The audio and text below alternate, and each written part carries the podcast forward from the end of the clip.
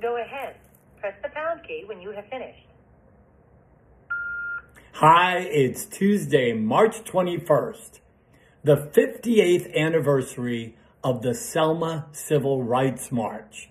And not coincidentally, it is the United Nations International Day for the Elimination of Racial Discrimination. Martin Luther King Jr. said, Darkness cannot drive out darkness. Only light can do that. Hate cannot drive out hate. Only love can do that.